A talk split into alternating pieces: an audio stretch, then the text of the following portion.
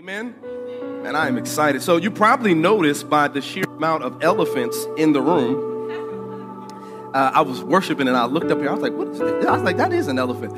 Uh, that we are starting a new sermon series today uh, called "Elephant in the Room." Um, it's a series in which we're, we're we're seeking to aim or figure out what God has to say about our financial resources. Um, and my hope is that you will assess uh, your resources and assess the money that God has given you and, and, and view it from a biblical perspective. So I am going to read our passage today. It's in the book of Malachi, chapter 3. Uh, it's probably one of the most butchered passages in all of the Bible, uh, but I think uh, that it is important for us to dive into this, this today.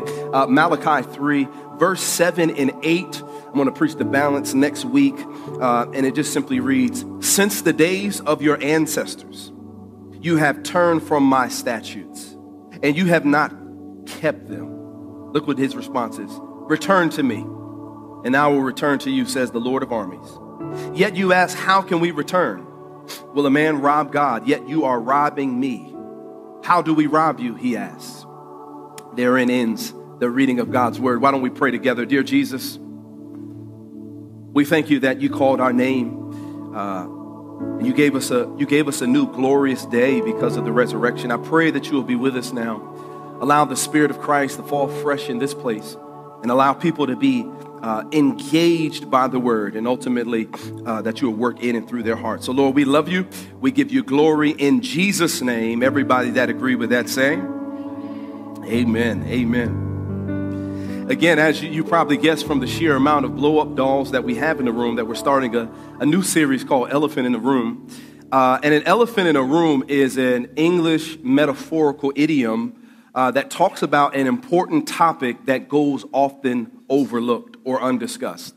Uh, it's, a, it's a controversial I- issue that is obvious to everyone, but is often deliberately overlooked or not talked about. And I would argue that in God's church, there are a number of elephants in the room. I mean, there's, there's a bunch of them um, that we can talk about, but I think that one of the biggest ones that we deal with is this idea of money. In fact, uh, some of us are nervous, or some pastors are often nervous about talking about money because as we because we know that there are certain people in the congregation that have had some bad experiences, some some terrible financial history revolving around money, some some cultural perceptions that are not in line with the scriptures have to say. And then on top of that, it's difficult because each of us falls into one of two categories. Either you know somebody that's been hurt by the way the church has managed finances, or you have been hurt by the way somebody in church has, uh, has managed finances. And on top of that, there's this uh, perception of pastors in the media now that we are all uh, money swindling uh, uh, crooks that are always trying to take people's money. And let me just say, just because a few pastors did that does, doesn't mean that all of us are going to do that. Uh, we all don't wear gaiters and slick our hair back and wear big suits either, right? So we don't all do that. Uh, but you shouldn't base your opinion on a few off of your exp- opinion of everyone based upon your experience from a few. Um, and then on top of that, this issue of money is complicated because people view churches as antiquated and irrelevant institutions that really push people towards guilt giving. And so when we approach this topic of money, it can cause some of us to feel apprehensive about it. But I just want to throw my cards on the table here as we get ready to get started. Accelerate Church is not a church that's after your life savings, we're after your life. Did y'all hear me today? We, we, we're after your life. We want you, in the words of, in these words, uh, we want you to assess what's in your aorta instead of trying to reach what's in your account. In other words, we care about what's in your heart. That's what, we, we're trying to say there. That's what we're trying to say. I, I was trying to figure out a way to, to, to, to make that sound good. It was the best I can come up with. Somebody's like, aorta tip this. Pastor, I don't know about that one. Uh, so, but we need to talk about this money, and I'll say uh, we need to do it for a few reasons. All right. Number one, we need to talk about money because you and I think about money or talk about it every day. True or false? True. Okay, good, good. So, so you know, this week was really big in the Grant household. Uh, we celebrated my daughter's sixth birthday on Thursday. Shout out to her. Uh, we also celebrate, Sarah and I also celebrated our 11th anniversary yesterday. That was fun. That was a, that was a lot of fun. And listen, you know, I know that in this season, especially when you're starting a new church, that it can be very, very easy for my family to feel like they're taking a back seat to the church. And so I want them to know, you know, we went, I went above and beyond this, this week because I wanted them to know that they don't have to fight for my affection and my attention. Sarah is my bride. This church is Jesus' bride. Amen. So, so I wanted her to, amen. I really wanted her to get that. Uh, but don't think we didn't have some dialogues about money along the way. Because although it was a great week and I would do it all over again, um, it wasn't cheap. And I just say that to you today because I know that you and I are in the same boat. Because money is like a, a tab that's going off in our minds all the time. If you think about it, we argue about it.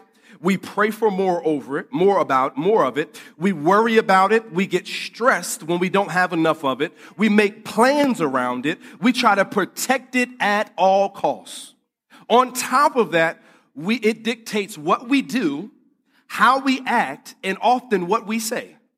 Many of us are like, I would have quit my job a long, long time ago. But the reason I don't is because I can't afford for this bag to be fumbled. Therefore, I'm going to shut my mouth. That's just what it is. So let me ask you if something occupies such a significant amount of real rental or mental real estate in our minds, how much more does it make sense that we would get God's perspective on it? Another thing is, we need to be reminded that God is the owner of everything. According to the Christian worldview, everything that we have ultimately belongs to God. So that includes the air in our lungs, that includes the blood in our veins as well as the money in our accounts. And so, since we, we have been, God is the owner and we have been entrusted with his resources. So, that is what Christians call stewardship. And so, there can be no proper understanding of stewardship if there's not an acute awareness of ownership. And it's important for us to know God's perspective on money because how could you act in the best interest of the owner if you don't know their intentions? Amen. No? Okay, all right, that fell. That fell. We're gonna work through it. Here we go. We got more. And so we have to understand what God wants us to do with money. And then here's the third reason why we're going to talk about money. It's very simple. Uh, we want to be like Jesus. We want to be like Jesus. You should know that the same abuses that occur today were the same abuses that happened during Jesus' day. Uh, uh, there, were, there were many religious figures who were taking advantage of financially strapped people.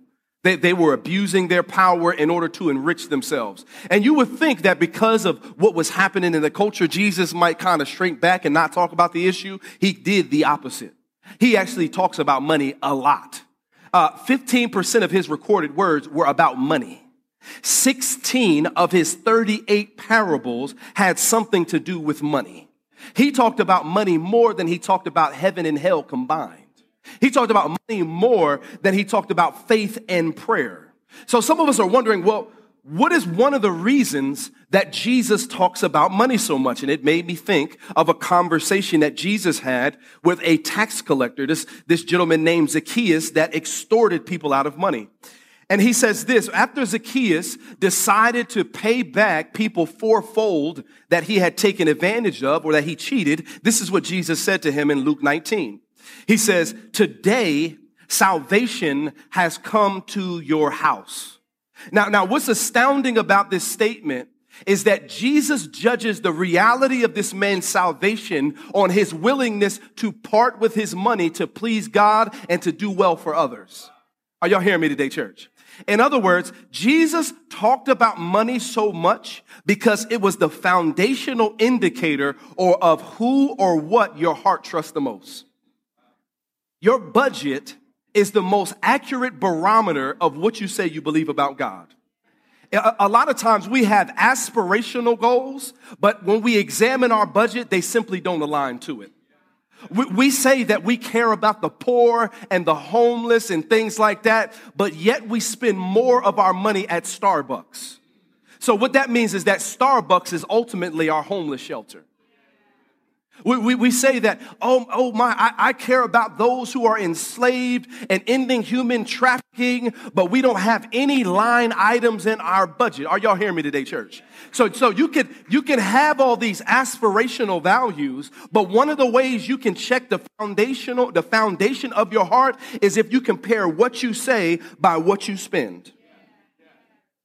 And what he's saying is, it's a foundational, foundational indicator of what you believe. Jesus said it like this in Luke 12, uh, Luke 12, verse 34. He says, Where your treasure is, there your heart will be also. So he's saying, in other words, where your money resides is where your heart's going to reside. If, if uh, let me go on, that's that's another. I'm coming. I'm, here we go. Here we go. So money is the on top of that. Money is the foundational indicator of your soul. Jesus doesn't say it's church attendance. He doesn't say it's the exactness of your theology, though those are, port, are important. He's saying the way you spend your money is the accurate representation of what's in your heart. And so, if this is your first time here today, let me just say, welcome to the cookout. We happy that you're here. You know what I'm saying? Hopefully, talking about money does not uh, cause the hair on your neck to rise up too much. But here's what I want to say. Um, we're glad that you're here, and I promise that we're not the church that's going to have the $20 offering lines and be, do the guilt giving and all that. We give, we do grace giving. We say, in light of all of what God has given to us, we give freely and generously to Him because all of it belongs to Him anyway.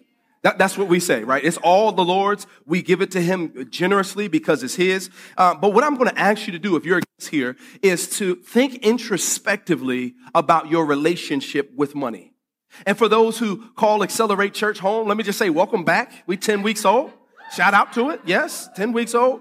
And so um, I just want to say, in order for us to be a movement that creates moments for people to meet Jesus, and in order for us to be the bridge between Camden City and Camden County, and that that uh, that that leverages the resources from the from the county in order to bless the city, it's going to cause us to reimagine or or redefine our relationship with money.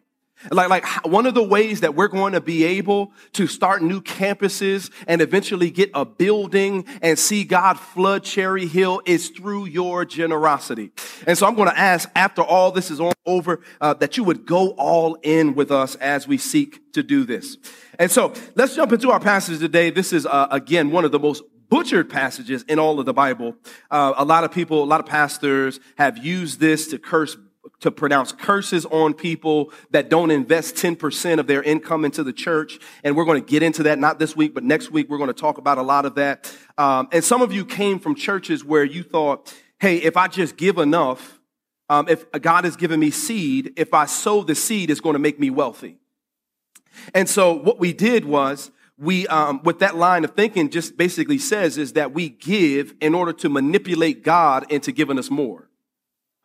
And so, so therefore, our giving is not out of a place of gratitude, it's from a place of spiritual coercion.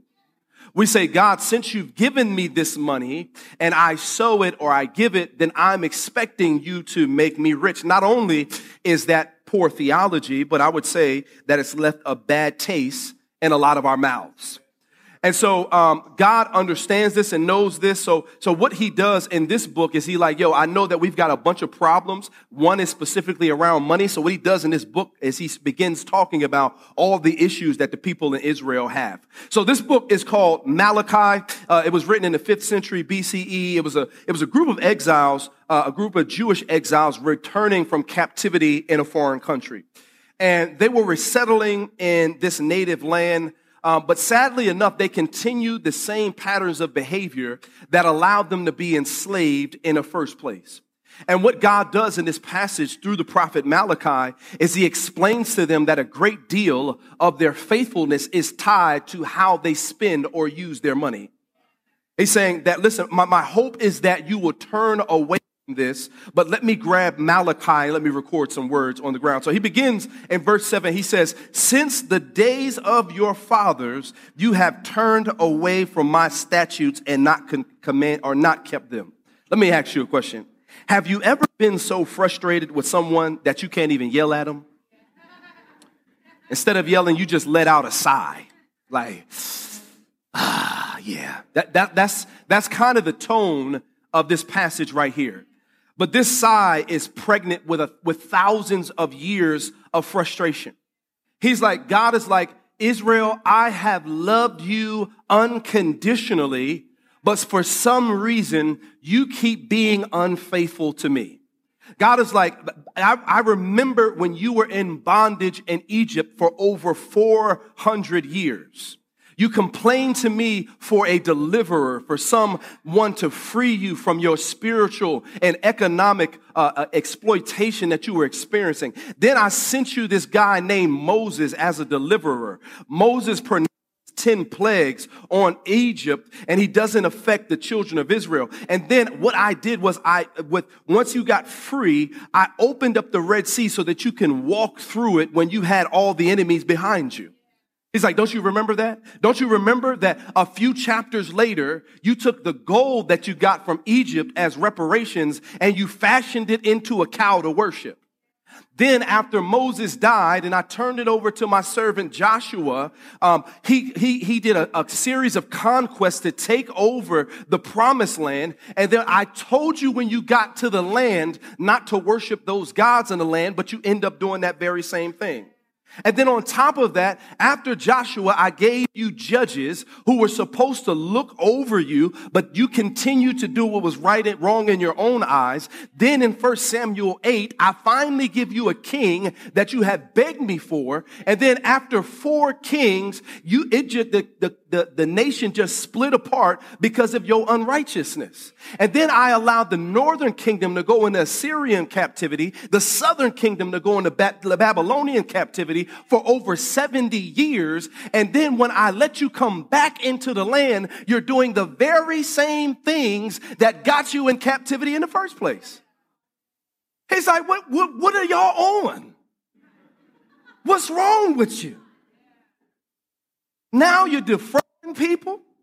You're taking advantage of your fellow Israelites. You're offering blind animals as sacrifices to me on the altar. Like, what are y'all, what are y'all doing? And I'll be honest with you, when I read that, I was like, what are they doing? These fools doing? Then I realized that we are very much like the children of Israel. It's easy for us to point a finger them, but we act the very same way. Have you ever gotten yourself in a mess so bad that you just had no idea how you were going to get out of it? And then you were like, God, I, I promise you, if you just deliver, oh God, if you just get me out of this, I promise you I won't do that anymore. I promise you if you just turn it around this time that I won't do that. God, if you give me a church that checks all the boxes, God, I'm going to be faithful to it. If you give me the financial resources, God, I promise that I'll be generous. But then as soon as God delivers us out of that situation, not only do we forget the promise that was made, but we go back to the very same behavior that got us in trouble in the first place. Here's an IG caption right here. We promise things, we promise God things in our desperation, then we forget about it in our deliverance. We be like, God, I promise you I won't do this. And I just hear God saying to some of us in here, make good on your promise. Make good on. You said that you were going to do it. I didn't forget. Somehow you casually did, but make good on your promise. And so when he's talking about your fathers being unfaithful, he's trekking through generations of unfaithfulness. But look how God responds. He says, Come back to me. Ernest Grant would have been like, I'm through with you. Right?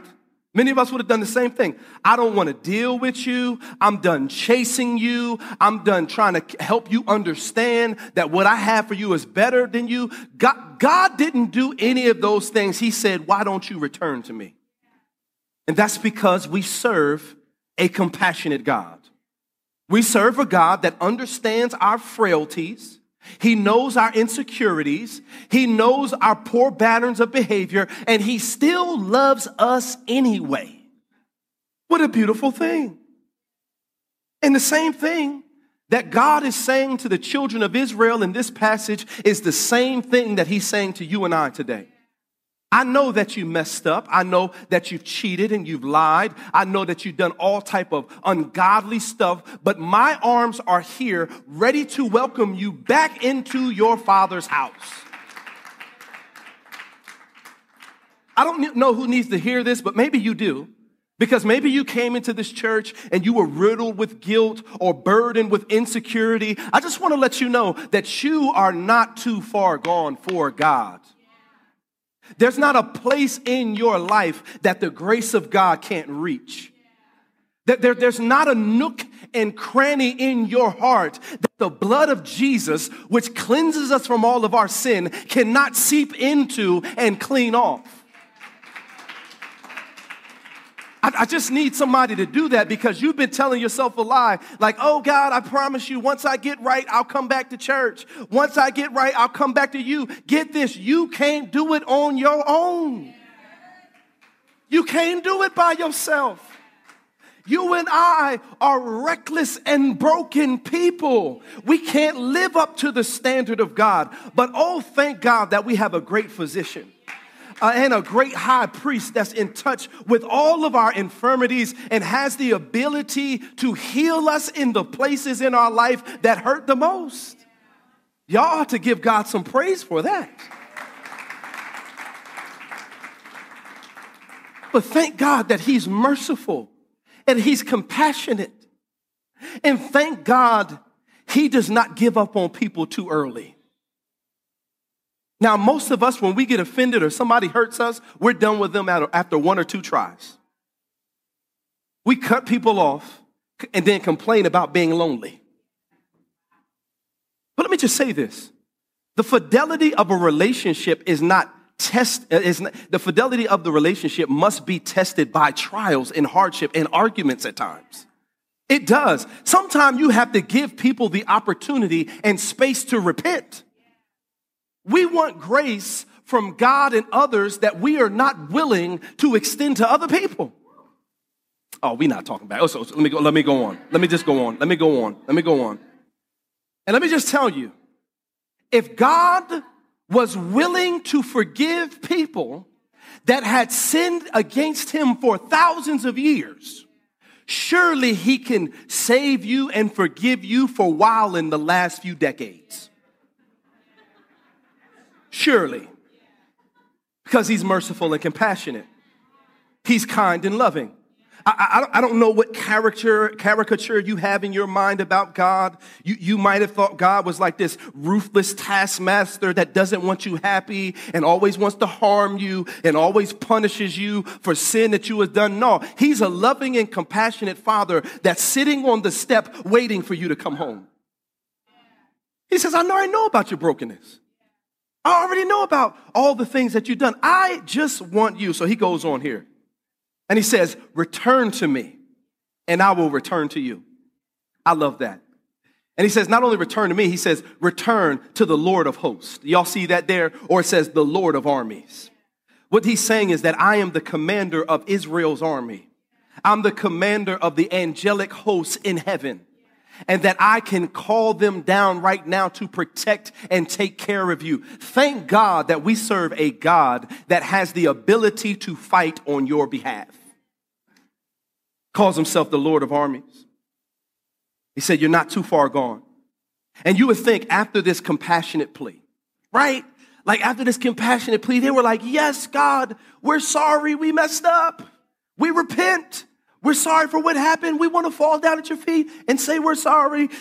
That's not what they did. They had an arrogant response. They, this is what they said. They said, How can we return to you? Do you see that there? How can we return to you? In other words, how can we return to you when we haven't gone anywhere at all? We haven't gone anywhere. So, you know, what happens is they responded, they, they responded with resistance instead of remorse. You know, I, one of the most dangerous things you could do as a Christian is pray. Amen, somebody. It's, uh, it, it's, it's amazing what happens in prayer.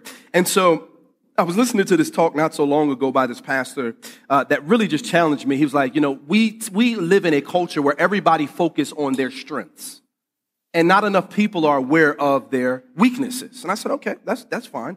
Um, and so he was encouraging us through the sermon to ask God to challenge us in the areas that least look like him.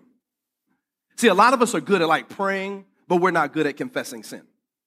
Like a lot of us might be good at quiet times, but we're, but we're not good at like telling ourselves no. So I was like, you know what? I think I'm okay. So I'm, I'm, I, I think I'm not too bad, right, Jesus? So yeah, challenge me in the areas that I at least look like you. Uh, the, the number one area was, ooh, confession is hard, somebody. Ooh, having to confess my sin to my wife sometimes is, is difficult. I'm like, babe, I'm sorry. um, okay, this is, you know, so confession is one, but the other one is a lot of times I do not take responsibility for my actions as quickly as I need to. And I say that because, uh, because I'm confessing. There you go. I got to do better. Amen. I got to do better with that. Uh, but I say that because you and I are in the same boat. Because we are so willing to justify ourselves when, when someone tells us that our motives are wrong or they tell us we have a poor attitude, the first thing we do is get defensive. No, I don't. I don't. That's not me.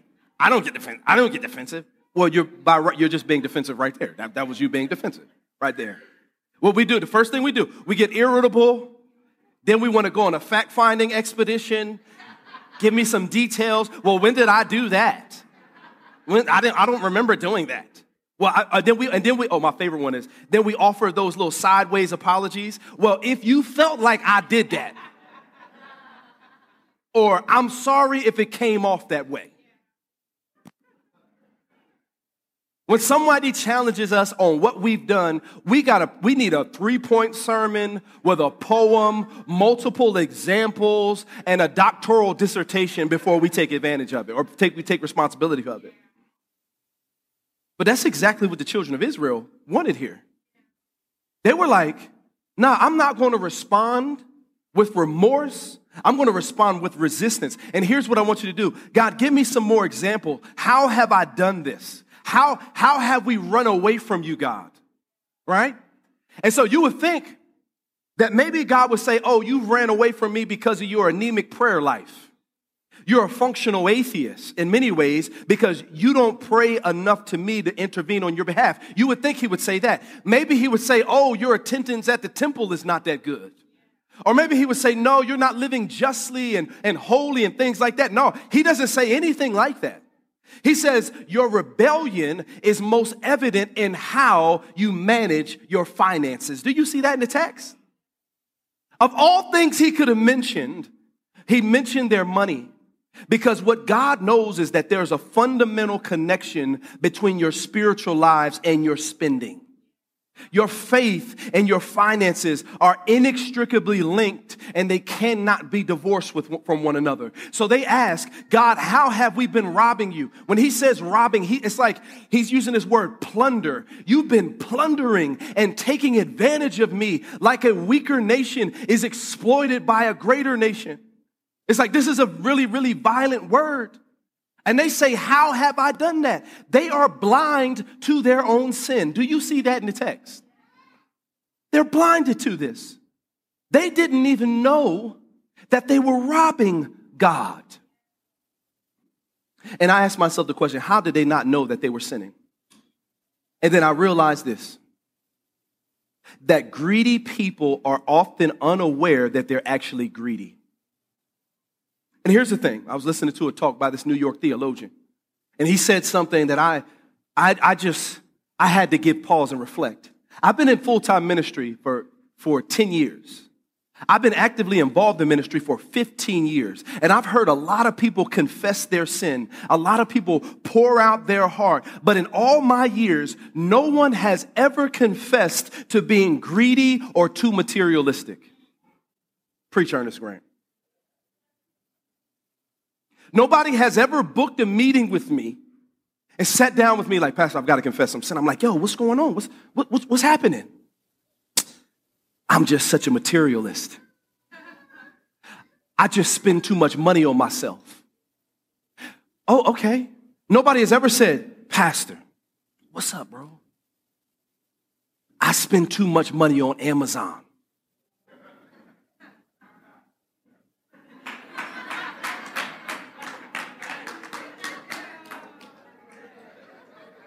I know that would hit home.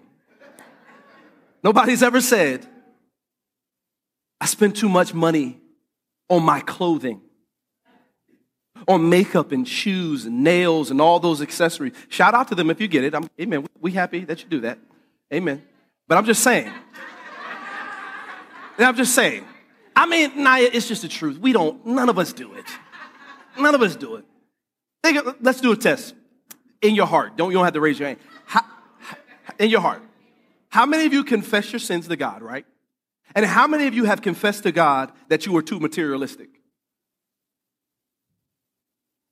N- not too many. You do? Oh, you okay? Good, Jess. That's great. But for the rest of us,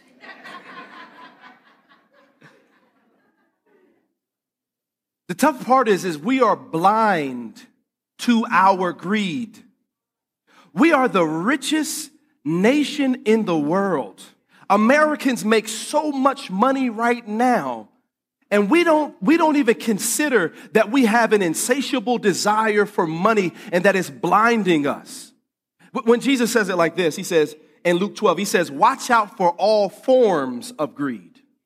Keller says it like this um, You never have to, he never says, watch out for all forms of adultery or watch out for all forms of stealing. Why? Because you actually know that you're doing those, you know that you're committing those sins. But the reason he says, watch out for all forms of greed is that we rarely know we're guilty of it. So I want to ask you are you greedy? How many of us confess our greed? How many of us are even largely aware that we have a greed problem in our lives? Here, here's another IG caption. I've got a few of these, so I want you to get this one. We become so blinded by our greed that we fool ourselves into thinking that the sin does not exist in our lives. That's where we're at. Have we ever asked ourselves, do you need that new gadget?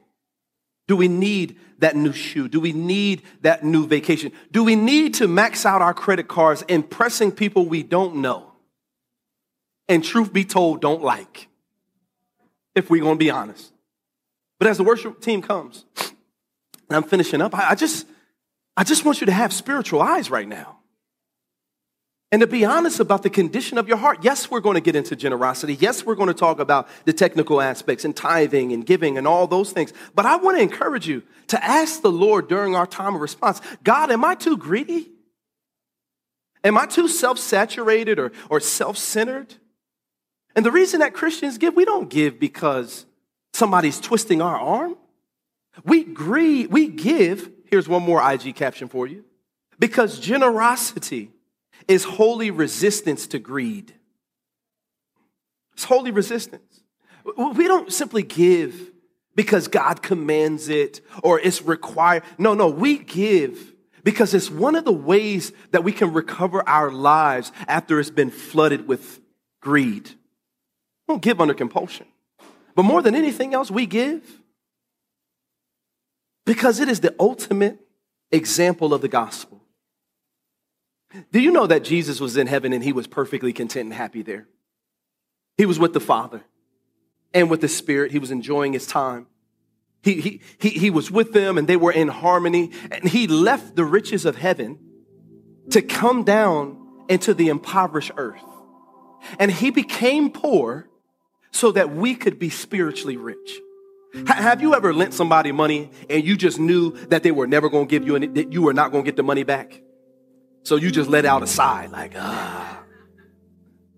You lent it to them knowing that there was going to be no chance for you to get that money back. And can I tell you that that is the essence of the gospel of Jesus Christ? He knew that we had run up our spiritual credit card of iniquity he knew that we owed a debt to God that would take us an eternity in hell to pay off. But he decided to leave his palatial estate in, the, in, in, in heaven and come down and use his credit card called the cross to swipe our debt and to cover our cost. I'm just so thankful today, church, that Jesus is not greedy.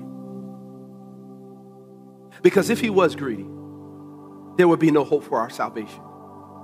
But thanks be to God that he saw us poor and impoverished, spiritually worn out, spiritually maxed out.